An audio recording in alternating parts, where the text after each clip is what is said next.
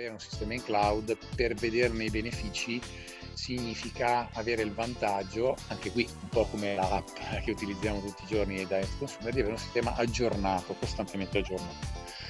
È chiaro, e con tutti i benefici che questo ne ha, no? Quindi avere un sistema costantemente aggiornato, non avere quella spada di Damocle che i CIO gli ti ricordano, no? Gli aggiornamenti puntati.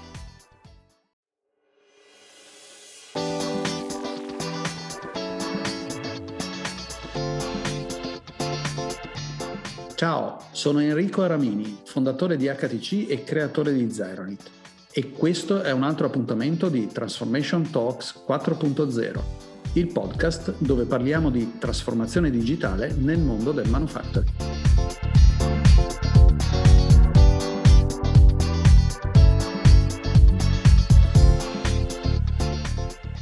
Hi guys! Oggi siamo qui con David Nalin. David lo conosco da tanti anni e vi voglio dire che è una persona fantastica, quindi il podcast di oggi sarà eccezionale a dir poco.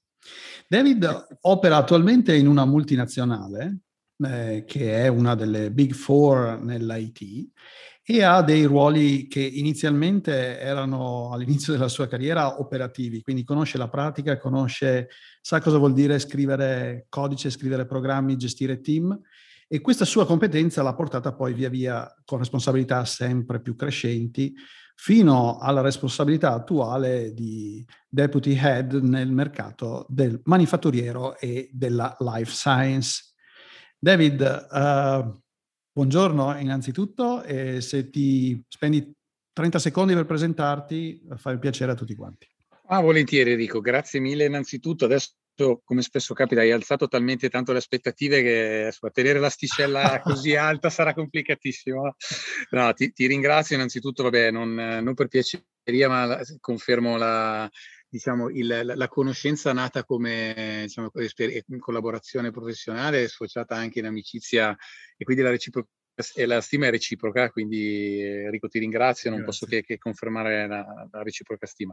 Sì, diciamo che in un po' più di 20 anni, devo dire ormai, che opero in questo settore, ho fatto un po' quelli che sono i canonici step, no? di crescita, quindi effettivamente ho avuto la fortuna, perché questo è il piacere di finire in organizzazioni che mi hanno permesso di operare, diciamo così, verticalmente, veramente quasi dalla programmazione fino adesso a ruoli più apicali, direzionali, e orizzontalmente su una molteplicità di settori e aziende, dal settore distributivo, poi in particolar modo come ovviamente manufatturiero ad ampio titolo e life sciences. Quindi sì, diciamo come anche altri, ma sono molto, contento dell'esperienza fatta e della vastità delle opportunità che ho potuto avere. Quindi sono felice con te oggi di poter mettere a disposizione, un po' delle mie competenze e delle mie esperienze, sperando siano all'altezza della tua introduzione.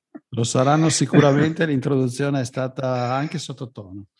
E ovviamente la tua esperienza si focalizza un po', sul mondo IT, in generale applicativo, manufacturing e altro, però diciamo che ha un focus iniziale e generale sul mondo del ERP. E quindi volevo affrontare un po' il tema, perché si dice l'ERP è morto, l'ERP è rinato, viva l'ERP. Qual è la tua posizione un po' dall'alto della tua esperienza sul mondo dell'ERP? Sì, ottima domanda, come si suol dire. Ma allora, premesso che la stragrande maggioranza delle persone ormai è un acronimo relativamente noto, però facendo una brevissima introduzione, nonostante l'ERP sia un oggetto ormai, credo, degli anni 90, anzi tolgo il credo, però in generale sono questi software, chiamiamoli così, che ambiscono a gestire quella che è la maggior parte dei processi e dei dati all'interno di quella che è la cosiddetta catena del valore delle aziende. Comunque, per renderla banale, un po' quello che riguarda i processi che vanno all'amministrazione, finanza e controllo, il ciclo attivo, il ciclo passivo, il magazzino, la produzione soprattutto, la logistica e e via discorrendo. Sì, l'ERP è morto, viva l'ERP, nel senso che, come dicevo, rimane un argomento, come dire, ormai per certi versi datato, no? E quindi non è, diciamo così, sull'onda degli argomenti innovativi, assolutamente, non è nell'agenda dei primi 5 argomenti innovativi dei CIO, dei CTO, in generale delle organizzazioni. Tuttavia rimane indiscutibilmente un elemento assolutamente cardine ancora nella vita delle organizzazioni, soprattutto per quello che riguarda l'IT, ma l'IT in senso estremamente ampio. Dopo magari vedremo cosa intendo. Perché? Perché è comunque un'azienda che affronta un progetto ERP, ha davanti a sé uno degli investimenti comunque più importanti che impattano il suo profit and loss, il suo conto economico, certo. E quindi anche uno dei più lunghi, tendenzialmente sono progetti che a seconda poi delle organizzazioni, quindi però portano via mesi o a volte anni. Quindi è una mia esperienza tuttora, anche in questi giorni stiamo facendo ragionando con progettualità di clienti che devono cambiare l'ERP su un ventaglio di 5 anni, no? Quindi diciamo che in questo senso l'ERP è morto, non è nei primi argomenti innovativi, ma rimane strafondamentale, perché poi insomma è un investimento importante, se fallisce è una cosa molto grave e comunque riempirà l'agenda dei manager e di altra parte di quell'organizzazione per un lungo periodo. Quindi da questo punto di vista rimane importante. Ecco, scusami se interrompo, ma chiarisci un po' a me e anche agli ascoltatori perché i progetti sono così lunghi. Cioè è chiaro che un ERP è il fondamento, è poi il collettore di tutte le informazioni aziendali, se vogliamo, e quindi è un progetto chiave e critico di suo nella realtà aziendale, non solo nell'IT, ma poi determina anche i processi all'interno dell'azienda, cioè come vengono fatte le cose. Quindi, ma perché secondo te, nella tua esperienza, i progetti sono così lunghi? Allora, diciamo che vabbè, da una parte è fisiologico, sono lunghi, poi ovviamente un lungo relativo, possiamo andare dai 6 mesi ai 5 anni, però tipicamente per l'organizzazione magari molto più piccola, ai 6 mesi è comunque lungo, no? Comunque diciamo il perché, diciamo da una parte è fisiologico, perché essendo un ERP, avente, come dicevo prima, l'ERP l'ambizione di andare a coprire la pressoché totalità dei processi principali di un'organizzazione in ambito, come dicevo prima, amministrazione, trade, logistica, produzione, se c'è la produzione e quant'altro, richiede una rimessa in discussione spesso di alcuni comportamenti, di alcuni processi, e come si suol dire, no? Lo sbattito d'ali nell'Oceano Indiano fa lo tsunami nell'Atlantico. Quindi per rimettere in discussione l'intera catena del valore, spesso questa cosa appunto richiede quindi un'analisi molto attenta, una corretta valutazione, un'analisi degli impatti, una ridiscussione di questo.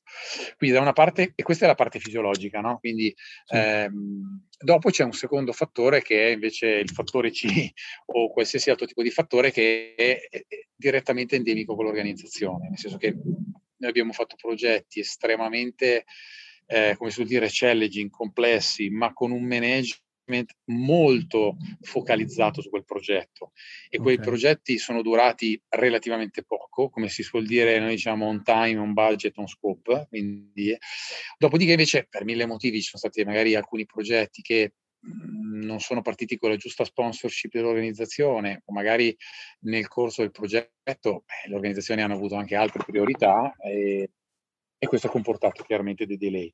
Però diciamo che le motivazioni sono fondamentalmente due. Una è endemica, che è quella che dicevo prima, l'altra poi dipende anche molto da come quel progetto è stato approcciato. Ok. E stavi dicendo che in realtà l'ERP si dice è morto, viva l'ERP, perché c'è comunque un contenuto di innovazione che sta venendo fuori sempre più prepotentemente, anche in progetti, diciamo, considerati spesso e volentieri classici. Puoi darci qualche hint su questo? Assolutamente, sì. Ma allora, guarda, io partirei, no, la domanda potrebbe essere, ma chi me lo fa fare, no? Se fosse un'organizzazione, ma siamo sicuri che vogliamo cambiare questo ERP? Ma perché uno dovrebbe ragionare in questa direzione e quindi poi da lì entrano anche i fattori innovativi. Il 90% delle organizzazioni, dico 90, una percentuale alta a piacere, magari alcuni anche diciamo in maniera un po' troppo barricentrata da questo punto di vista, partono ragionando spesso su una classica analisi dei requisiti, no? Bene, l'ERP attuale non mi sostiene più, non riesco più a farlo evolvere, è troppo vecchio, migliaia di motivi. Devo cambiare l'ERP e parto ragionando sui requisiti, no? Cosa mi serve coprire, far questo, fa questo, fa questo, fa questo, fa questo, che è fondamentale, no? Come dicono i latini, condizione necessaria, diciamo, non solo un sedeziam, no? Quindi, o meglio, condizione necessaria ma non sufficiente. Quindi sicuramente la classica richiesta della classica analisi dei requisiti, poi anche questo potrebbe aprire un ulteriore capitolo, ma evitiamo. Comunque richiede su come viene fatta, però diciamo un check sui requisiti, e questo siamo sulla parte classico. Oggi però gli spunti innovativi anche sul vecchio ERP, nei ragionamenti sul vecchio ERP sono veramente tanti, perché poi l'ERP non è più vecchio, tant'è vero che ragionando sui grossi player, no? Facendo nomi che tanto sono noti a tutti, da SAP, nomi di mercato, no? SAP, Microsoft nelle varie sfaccettature e quant'altro stanno facendo e continuano a fare investimenti mostruosi in innovazione di questi oggetti. E un elemento sicuramente, anzi me ne vengono in mente diversi, però un primo elemento anche qui in questi anni nominato ma estremamente attuale rimane in primis il tema del cloud, no? Io ricordo chiaramente, non serve una gran memoria, veramente, ma fino a 5 anni fa, anche qui credo l'80, 70, 80, 90% delle organizzazioni non avrebbe mai approcciato un ERP in cloud. Altre soluzioni, altri pezzi di diciamo pezzi IT, sì, l'ERP non era in cloud. Oggi la mia esperienza personale, ma porto un'esperienza personale comunque di un'organizzazione che è sul mercato con centinaia e centinaia di progetti in questo senso, è che invece è completamente ribaltata la forbice. Non voglio dire la totalità, ma diciamo il 100% si fa la domanda delle aziende che approcciano ERP se in cloud o no, e più del 50% già oggi fa progetti in cloud, anche qui su varie forme. Si potrebbe aprire un capitolo, si parla di cloud pubblico, cloud privato, ma comunque diciamo sicuramente almeno il 50% delle organizzazioni oggi è andata in quella direzione, e i vendor stanno facendo, intendo i vari SAP, Microsoft, Oracle, stanno facendo investimenti tale per cui è ragionevole pensare che da qua a 3 anni il 100% saranno in cloud, no? Perché di fatto ci sono i principali vendor che hanno quasi tolto dalla loro mappa applicativa, dalla loro mappa evolutiva, dell'ERP, il classico ERP cosiddetto on-premise. Quindi il cloud è sicuramente un elemento innovativo. E qui si aprono poi ulteriori scenari, no? Quindi siamo pronti per il... Cosa vuol dire il cloud? Ovviamente non è soltanto avere un oggetto anziché averlo sotto la scrivania, ma averlo gestito da qualcun altro, ma... Si lega già quantomeno al tema dei requisiti che dicevamo prima. Noi siamo abituati, molte organizzazioni, penso che se qualcuno ascolterà questo podcast ha un'organizzazione, ha un ruolo di responsabilità in essa, magari ricorda le classiche situazioni con sistemi legacy o ERP che coprivano tutto, molto customizzati e tutto nell'ERP. Veramente la cosiddetta macchinetta del caffè che dentro lì il cloud ha cambiato questo paradigma e richiama anche il tema del tempo che dicevi tu prima. Il cloud oggi richiede progetti che sono e saranno sempre più veloci, quindi il tema della velocità, e richiede progetti che sono e saranno sempre più standard, quindi sempre meno macchinetta del caffè, Quindi sempre più standard significa che fondamentalmente adatterò di più il mio processo di come faccio le cose a quello che mi offre la soluzione in cloud, perché non è né conveniente né possibile personalizzare. Assolutamente sì, è così, ed sarà fondamentale, no? E questo avviene entrambe le cose, tempi e standard, diciamo così, per 2 motivi a mio giudizio. Ma il primo secondo me è come dire, nasce dall'esperienza umana, no? Per quanto l'app con cui gestiamo il social networking o la prenotazione di un biglietto di un treno non è paragonabile a un ERP, Però ormai siamo tutti abituati, anche i manager che prendono decisioni nelle aziende, ad avere un oggetto che scarico dal cloud, faccio due clic ed è pronto e lo uso. Non mi pongo la domanda, no ma aspetta, quando prendo il biglietto aereo, il biglietto del treno o richiedo l'amicizia a una persona, vorrei avere il campo fatto così, o vorrei aver fatto una. Non ti poni neanche la domanda, lo prendi e lo usi, punto, no? E questo è un tema di mindset che secondo me, anche se ovviamente stiamo parlando di altri indici di complessità, però ormai abbiamo tutti nella testa, no? L'idea di dire ce l'ho e lo uso, ce l'ho, lo scarico, lo utilizzo. È diventato anacronistico l'idea, lo installo, poi i server, le macchine, cosa mi serve? È sempre più anacronistico. Questo secondo me è la cosa più da mindset culturale. Poi però c'è un tema tangibile, nel senso che avere un sistema in cloud per vederne i benefici significa avere il vantaggio, anche qui un po' come l'app che utilizziamo tutti i giorni e da Direct Consumer, di avere un sistema aggiornato, costantemente aggiornato. È chiaro, e con tutti i benefici che questo ne ha, no? Quindi avere un sistema costantemente aggiornato, non avere quella spada di Damocle che i CIO gli ricordano, no? Gli aggiornamenti e quant'altro.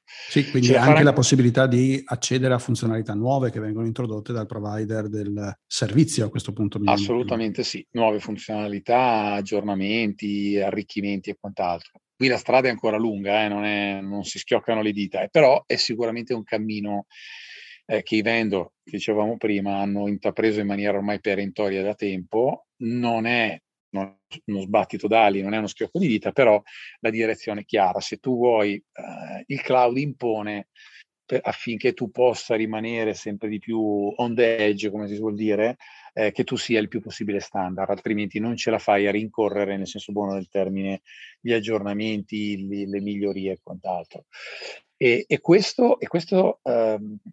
Questo ha cambiato molto anche il paradigma delle professionalità, no?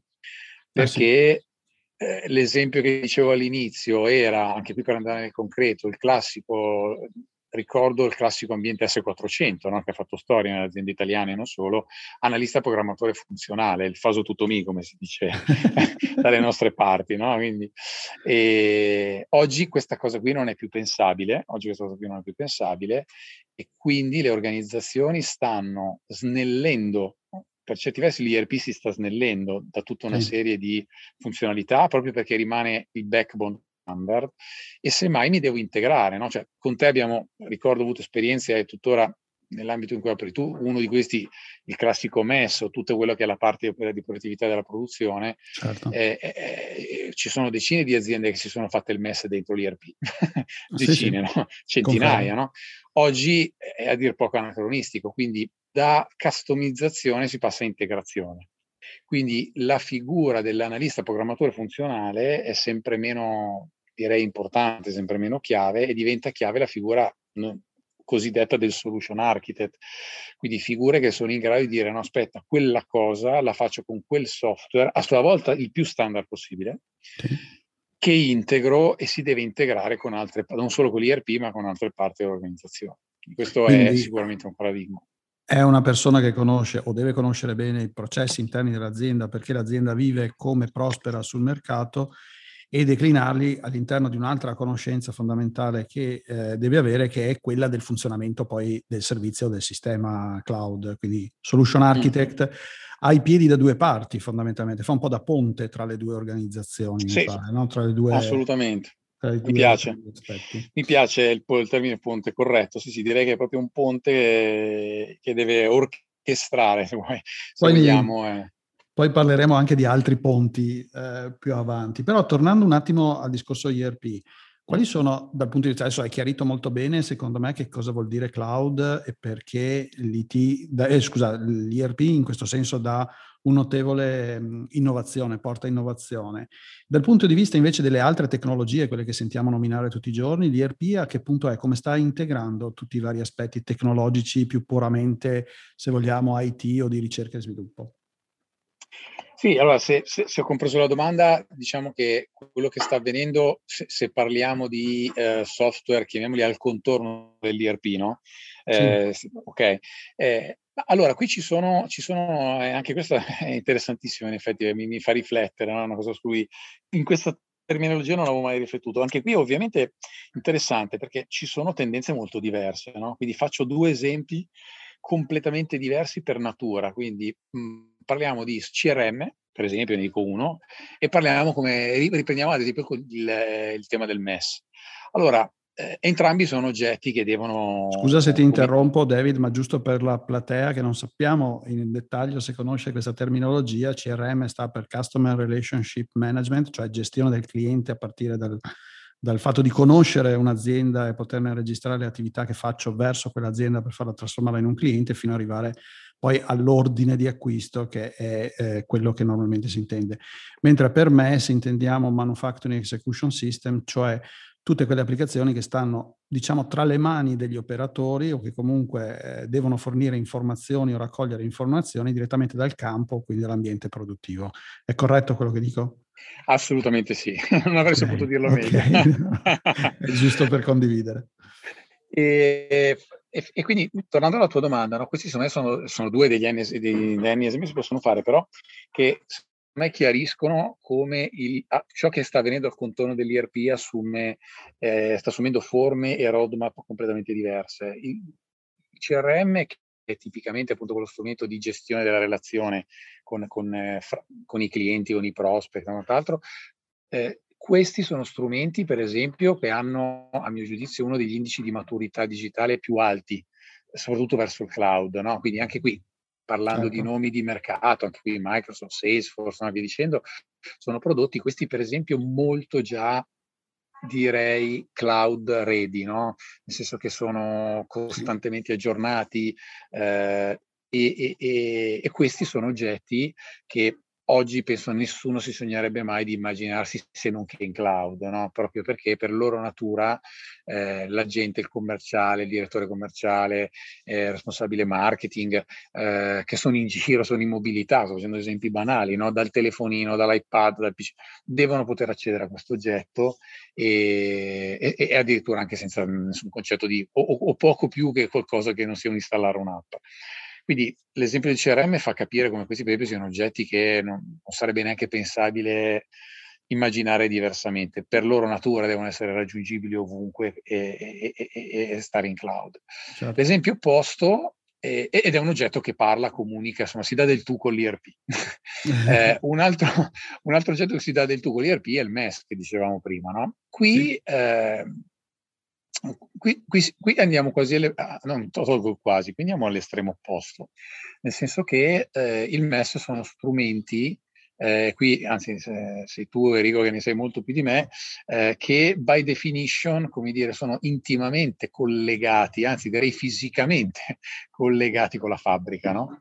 Sì. E che non possono in alcun modo permettersi di subire, come dire, qualsiasi tipo di fluttuazione della rete, della banda, della connettività, ma devono essere lì, attaccati, responsive, pronti, immediati, perché devono essere attaccati alla linea di produzione, che fa anche magari migliaia di pezzi al minuto, no? E quindi, ecco, lì siamo, il mondo, quello che stiamo vedendo noi, che sto vedendo io, è in una direzione un po' diversa. Quindi sistemi MES in cloud, a mio giudizio, ci sono, immagino ci saranno, ma la mia esperienza è che per ora, se ci sono, non li ho ancora visti o non ci ho ancora avuto a che fare, no? Quindi sono tendenzialmente sistemi on-premise, cosiddetti, e qui quello che sta avvenendo è che i grossi vendor, no? Quelli che menzionavamo prima, ma anche i produttori di MES, stanno lavorando molto su quelle tematiche, come si suol dire, on the edge, quindi gli investimenti sono molto indirizzati su tematiche di cosiddetto hybrid cloud, quindi consentire di avere una porzione importante di azienda in cloud per fruire di tutti i benefici che dicevamo prima, e gestire però questo cloud ibrido, dove hai un pezzo che è, diciamo, non è fully cloud, chiamiamolo così, e ti consente di garantire l'operatività, show must go on, no? Della fabbrica, che non si deve mai fermare. Appunto, ma mantenendo il fatto di darsi del tu con l'ERP. Un esempio in questa direzione, per esempio, similare, non con la produzione, è anche il mondo del retail, no? Cioè, molte aziende retail hanno l'ERP in cloud ormai, ma le casse è un altro tema, no? Magari la cassa, adesso la banalizzo, la semplifico, quindi commetto degli errori, però la cassa rimane un premise, rimane sul punto vendita, perché qualsiasi cosa accada, la cassa deve andare avanti a fare scontrini, non posso bloccare la gente in coda al supermercato perché non ho la connessione, neanche per 5 minuti, non me lo posso permettere. Ma su questo tema sono perfettamente d'accordo con te. Ancora una volta, come dico sempre, dobbiamo guardare avanti, no? Tu hai detto prima, 5 anni fa non esisteva che uno mettesse l'ERP in cloud, oggi non ci pensa quasi neanche, voglio dire, no? Comunque se deve pensare di cambiare il sistema cloud fra 3 anni, non pensa certo di averlo in casa. Anche nel discorso della gestione della produzione... Chiedo scusa, ti interrompo solo per una precisazione di dovere, perché per ruolo mi occupo di manufacturing e life science, quindi non vorrei adirarmi gli dèi. Diciamo che poi ci sarebbe da dire che ci sono ancora qualche ma. L'esempio è alcuni mercati particolarmente normati, il mondo del pharma è uno di questi, in questo momento hanno ancora una long tail, una coda lunga prima di una full cloud adoption, ma perché... non tedio con dettagli, c'è un tema di aderenza di alcuni requisiti normativi che, diciamo così, rendono molto complessa l'adozione dei loro ERP in cloud, però diciamo, al netto di una serie di matura, dovuta precisazione, rimane quello che abbiamo detto. No, sono d'accordo.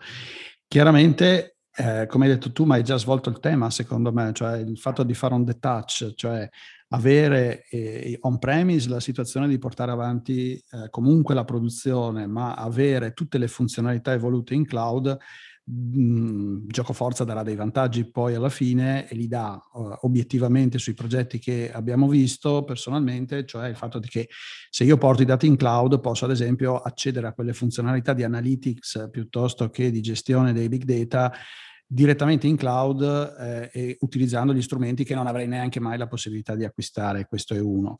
A mitigare poi il rischio dello scollegamento arriverà, e sta arrivando perché ormai in alcuni posti c'è già, tutta la nuova tecnologia legata da un lato alla fibra e dall'altro al 5G.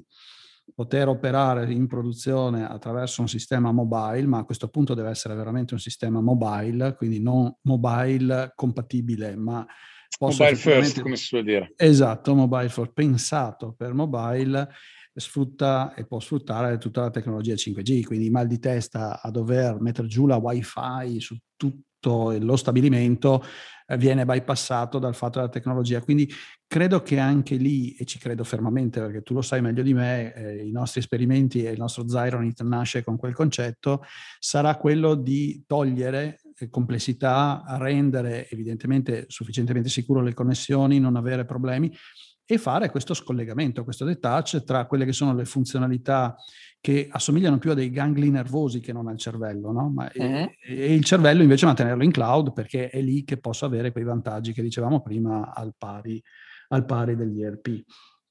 Quindi sono d'accordo con te. Assolutamente, ma pensiamo, voglio dire, siamo ancora in pieno coda lockdown, no? Pensiamo se quello che è successo in quest'ultimo anno e mezzo fosse successo solo 10 anni fa. L'impatto, credo nessuno possa dire il contrario, sarebbe stato enormemente più alto, no? Parlo di impatto sulle aziende soprattutto. Certo. Noi oggi abbiamo visto quelle aziende, io l'ho misurato, no? Che avevano già una serie di software in cloud, non si sono, al di là di alcuni aspetti organizzativi quant'altro, ma da un punto di vista dei sistemi informativi quasi non si sono accorti. Chi aveva il CRM in cloud ha lavorato esattamente come prima, chi aveva l'ERP in cloud ha lavorato esattamente come prima. Abbiamo avuto altre problematiche, no? di utenti, di collegare gli utenti da casa e quant'altro, ma abilitare gli utenti da casa. Ma se pensiamo solo a questa cosa qui 10 anni fa sarebbe stato, mentre se fosse successo tra 10, diciamo, ove questa cosa succedesse tra 10 anni, l'impatto sarebbe ancora minore.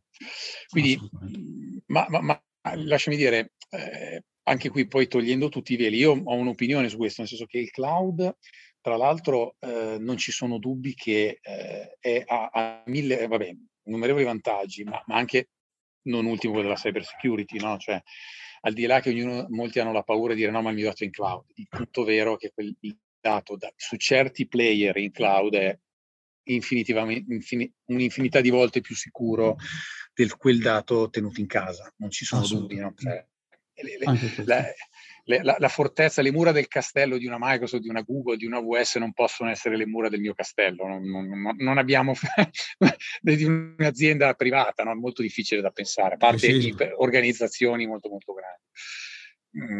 Quindi vabbè, diciamo che ecco, questo apre secondo me l'altro aspetto interessante che prima parlavamo di sistemi di campo di produzione e richiama l'ERP, richiama l'IT, richiama il MES, che a mio avviso è interessante. Un'ulteriore, come dire, scossa a questo mondo è una convergenza che in questi, direi, ultimi anni, un po' sotto l'onda, so che in altri momenti ne avete parlato, no?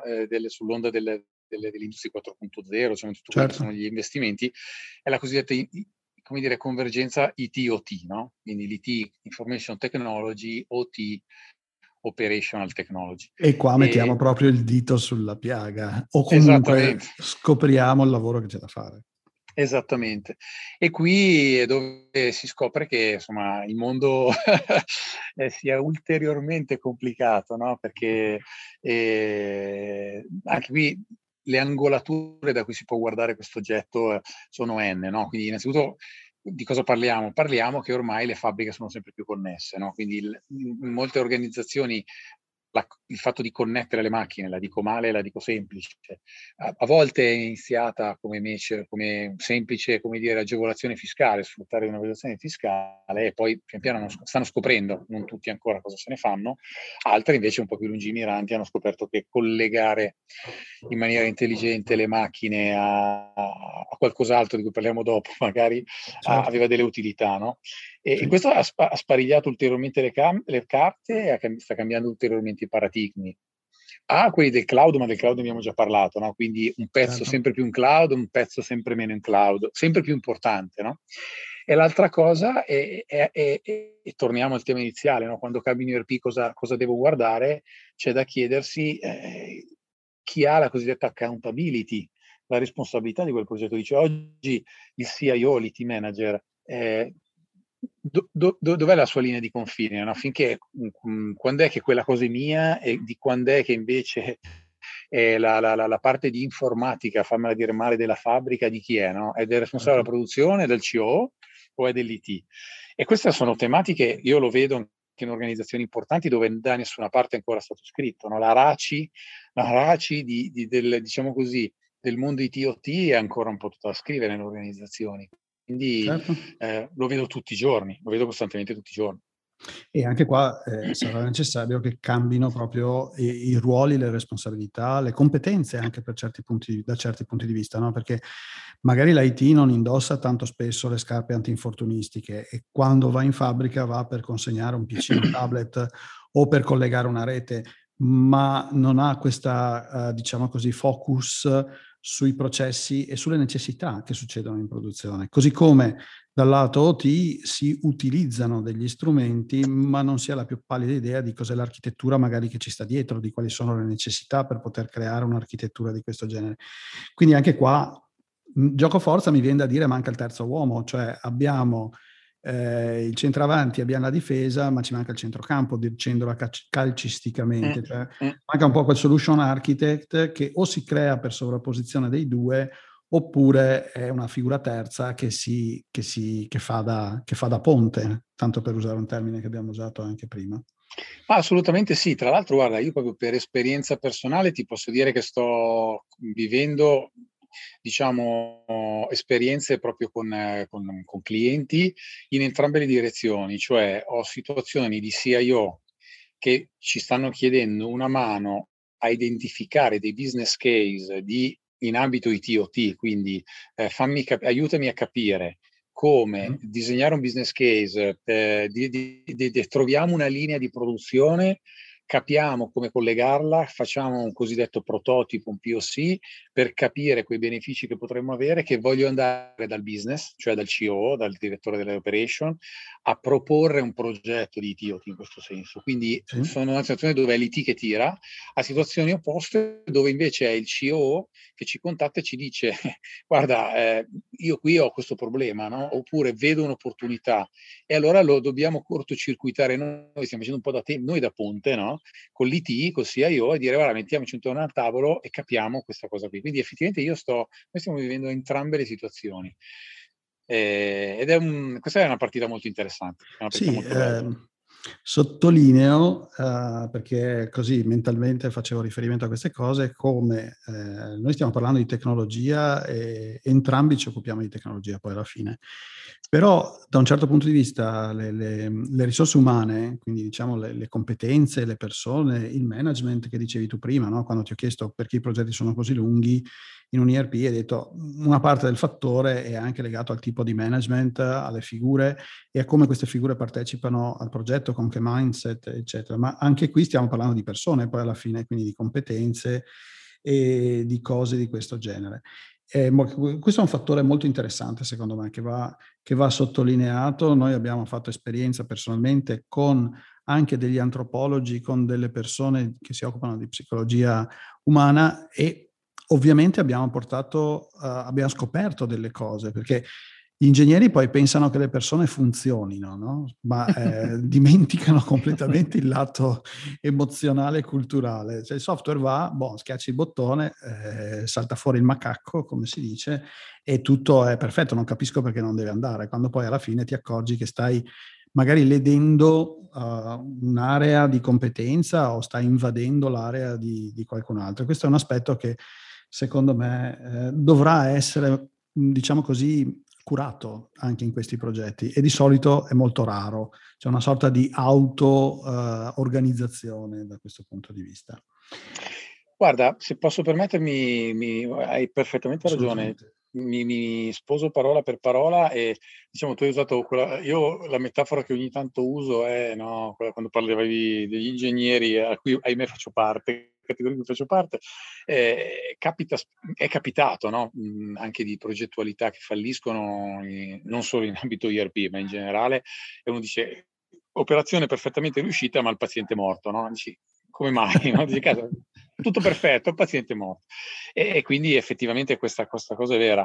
E questo apre, e quindi se torniamo col filo d'Arianna, no? Anche qui alla domanda iniziale, il cambio di un ERP, cosa valutare? C'è un tema secondo me, anche qui tema molto complesso, perché non ci sono dei KPI, non è un KPI né finanziario né operativo. Certo. Qual è la maturità al cambiamento che ha un'organizzazione?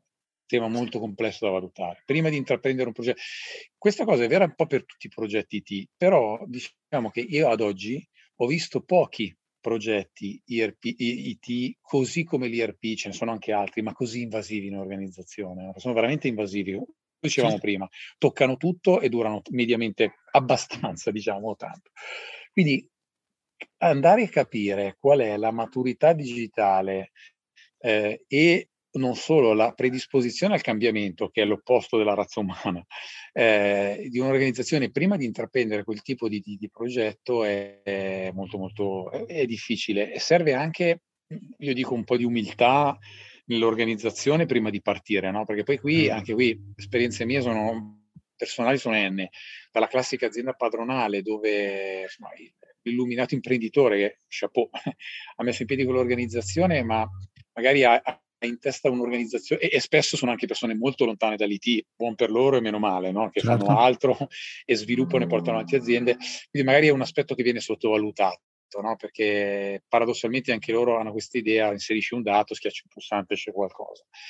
Quindi quando questa cosa non viene fatta, una corretta valutazione della maturità e della predisposizione al cambiamento, c'è un forte rischio, se non di fallimento, magari di ritardo, no? Sì. Nelle progettualità IT, e quindi dicevamo prima.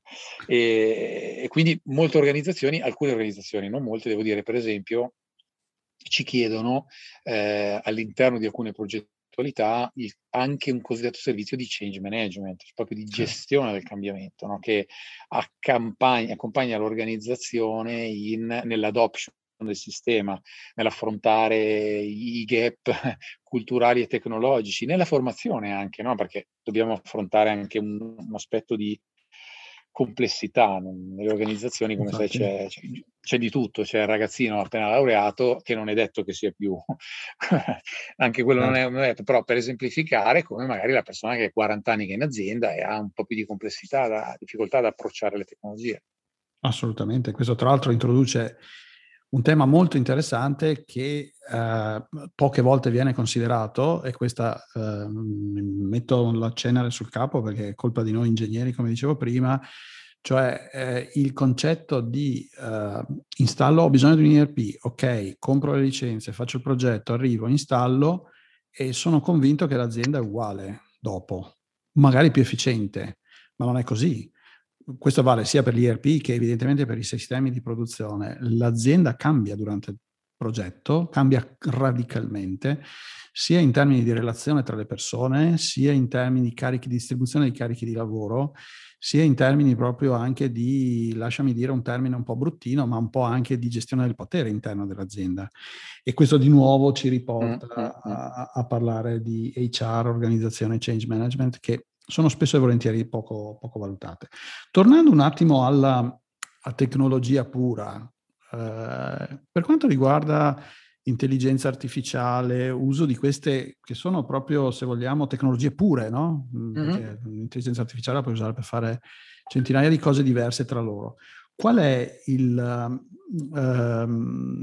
contributo che danno in un mondo come ERP? Blockchain, ad esempio, ha sicuramente un'attinenza molto semplice, però ci chiediamo tutti, io per primo, cosa porterà l'intelligenza artificiale all'interno di un ERP?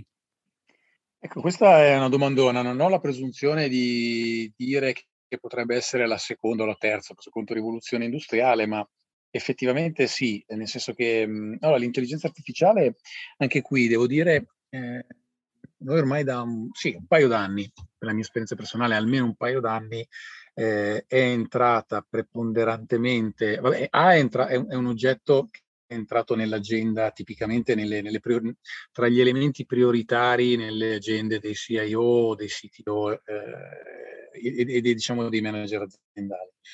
Quindi punto 1 è sicuramente un oggetto senso lato che ha una visibilità e un impatto molto importante. Nell'ERP entra, posso già farti esempi concreti e prima di farli però devo dire che questa è una domanda estremamente importante perché spesso e volentieri, ma è un'onda che arriverà, viene ancora vista da molte organizzazioni come quella cosa bella di cui tutti parlano, no? Ci sono blog, streaming da ascoltare, affascinantissimi ma concreti, con l'intelligenza artificiale in qualsiasi ambito, dai più importanti che secondo me è quello della medicina ai primi che la adottarono, che sono sicuramente il mercato militare, indubbiamente è stato uno di quelli che l'ha adottati per primi, e poi arriva anche nell'ERP, no? Certo. Guarda, io ti faccio, voglio fare un esempio, e poi te ne faccio altri. Io ricordo chiaramente, ma almeno 10 anni fa, con un'organizzazione con cui stavo lavorando, stavamo cercando per questa azienda qui, Commissione Intelligenza Artificiale ERP, un software che molto semplicemente intercettasse man mano che una linea di produzione produceva un prodotto, il barcode e l'etichetta per andare a identificare una serie di informazioni sull'etichetta man mano che la linea faceva avanzare questi prodotti. E mi ricordo che quindi facevamo un po' di ricerche, almeno 10 anni fa, e andavamo a finire in un'organizzazione israeliana. E lì rimasi colpito, poi almeno a me colpì, perché questa organizzazione aveva iniziato a sviluppare lo stesso identico software, un software di intelligenza artificiale in uno degli aeroporti, per correttezza non dico più delicati al mondo, e andava con le telecamere a analizzare i movimenti delle persone e in base ai movimenti delle persone, come dire, interpretava e capiva se quella persona poteva essere una persona potenzialmente pericolosa. Non attraverso il riconoscimento facciale e quindi, proprio andando a analizzare i movimenti, la temperatura corporea, cose di questo tipo.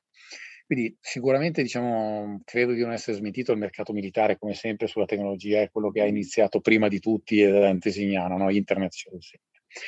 Oggi queste cose sull'ERP arrivano molto semplicemente, in varia natura, in vario modo. Faccio tre esempi, ne voglio fare tre giusto per dare un'idea su vari ambiti. Diverse organizzazioni già oggi, per esempio, automatizzano il processo di ricevimento di tutta una serie di documenti, che possono essere banalmente le fatture dei fornitori, le conferme d'ordine, quindi sotto varie forme, PDF molto banalmente, sotto varie forme, mail, portali, EDI, quello che capita, e attraverso strumenti di cognitive services, come si chiamano, i player, insomma i classici che conosciamo ormai, li offrono a scaffale, quindi con prezzi estremamente prodotti pronti e prezzi veramente molto limitati. Quindi con strumenti di intelligenza artificiale interpretano il documento e sono in grado di, leggendo questo documento, precompilare sull'ERP il documento stesso. Se immaginiamo una fattura, ti inseriscono testata, righe, mettono la partita IVA nel campo giusto, l'importo, lo sconto, il lotto se hai la tracciabilità, quello che le date.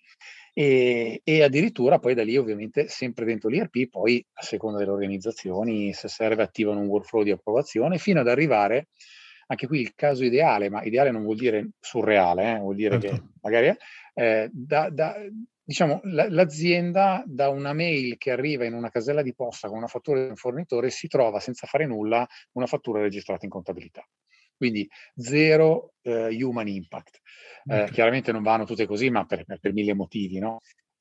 Quindi questo è un esempio, e questo, l'algoritmo di intelligenza artificiale si esercitano, più gli sottoponi fatture, più imparano, quindi diventano veloci. Non è che devo programmare come una volta, no? Si chiamavano OCR. Allora, il numero di partita IVA sta lì in alto a destra. No, è l'evoluzione di questo. Questo è un esempio. E su molti ERP, per esempio, ci sono dei moduli che già si integrano nativamente all'interno di ERP più famosi, quelli SAP, di Microsoft ce li hanno già, Oracle. Cambiando esempio, qui siamo sull'ambito acquisti o vendita, no? Sì, un altro esempio, prima parlavamo anche qui di produzione e parlavamo di MES, parlavamo di TOT, molte organizzazioni sull'onda un po' degli incentivi, hanno iniziato a collegare le macchine, no?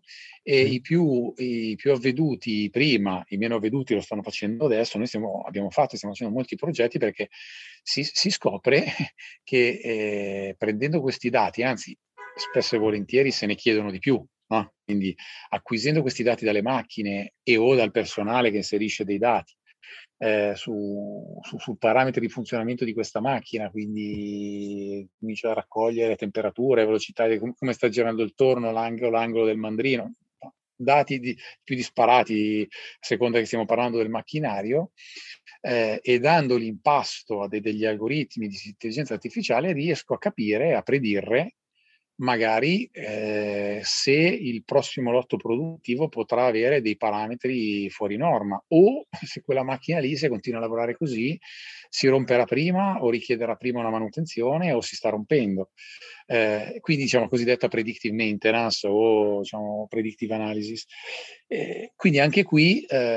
come vedi, poi tutti si uniscono i puntini, no? Certo. Quindi sto prendendo dei dati, li sto prendendo da queste macchine, ma ho bisogno di darli in pasto. Tendenzialmente le macchine sono on the field per definizione, macchine in cloud ancora non ci sono, non credo che io sappia, ma il dato lo devo portare su macchinoni molto più potenti di quelli che un'azienda tipicamente può avere in casa, li porto in cloud, li elaboro e ti dico stai attento lì, no?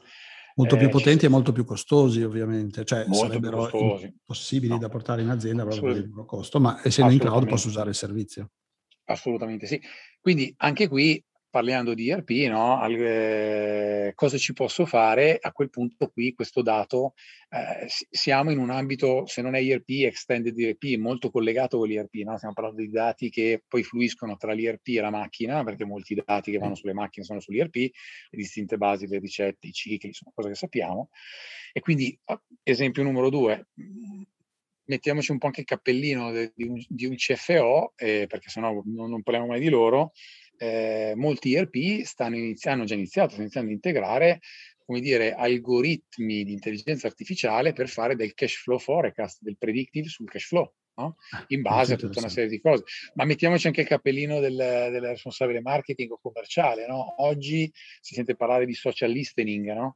Sì. Quindi la possibilità di predire il comportamento di un consumatore finale è ciò che noi stiamo facendo con nostre aziende in ambito retail. Sono tematiche che non dico che ci sbadigliano davanti se gliele raccontiamo, perché stiamo già, per loro sono tematiche assolutamente sull'onda, ma con cui stiamo già discutendo da tanto tempo. Quindi l'intelligenza artificiale è già entrata sull'ERP, poi è molto più presente al di fuori, se dovessi dare una mia opinione, però sull'ERP assolutamente ci entra. Certo. No, sono tutti temi estremamente interessanti e secondo me questo podcast potrebbe durare almeno una mezza giornata, giusto per affrontare tutti questi temi. Io direi che per questo primo podcast, poi magari ne faremo degli altri, David, assieme, se sei d'accordo, mi fermerei qua. Ti ringrazio per la tua squisita partecipazione, la tua apertura mentale, la tua visione, diciamo così, molto on the edge di quello che è la tecnologia e di quello che è il mondo ERP. Grazie, no, troppo buono, secondo me l'asticella l'ho abbassata rispetto al tuo incipit iniziale, volentieri, no, è un piacere, quindi molto volentieri. Va bene, grazie infinite David e a presto. Grazie a te, ciao. Grazie mille, ciao. Qui è Transformation Talks 4.0. Ci sentiamo al prossimo episodio e per altri contenuti o per una soluzione di digital manufacturing visitate il sito www.zyronit.com.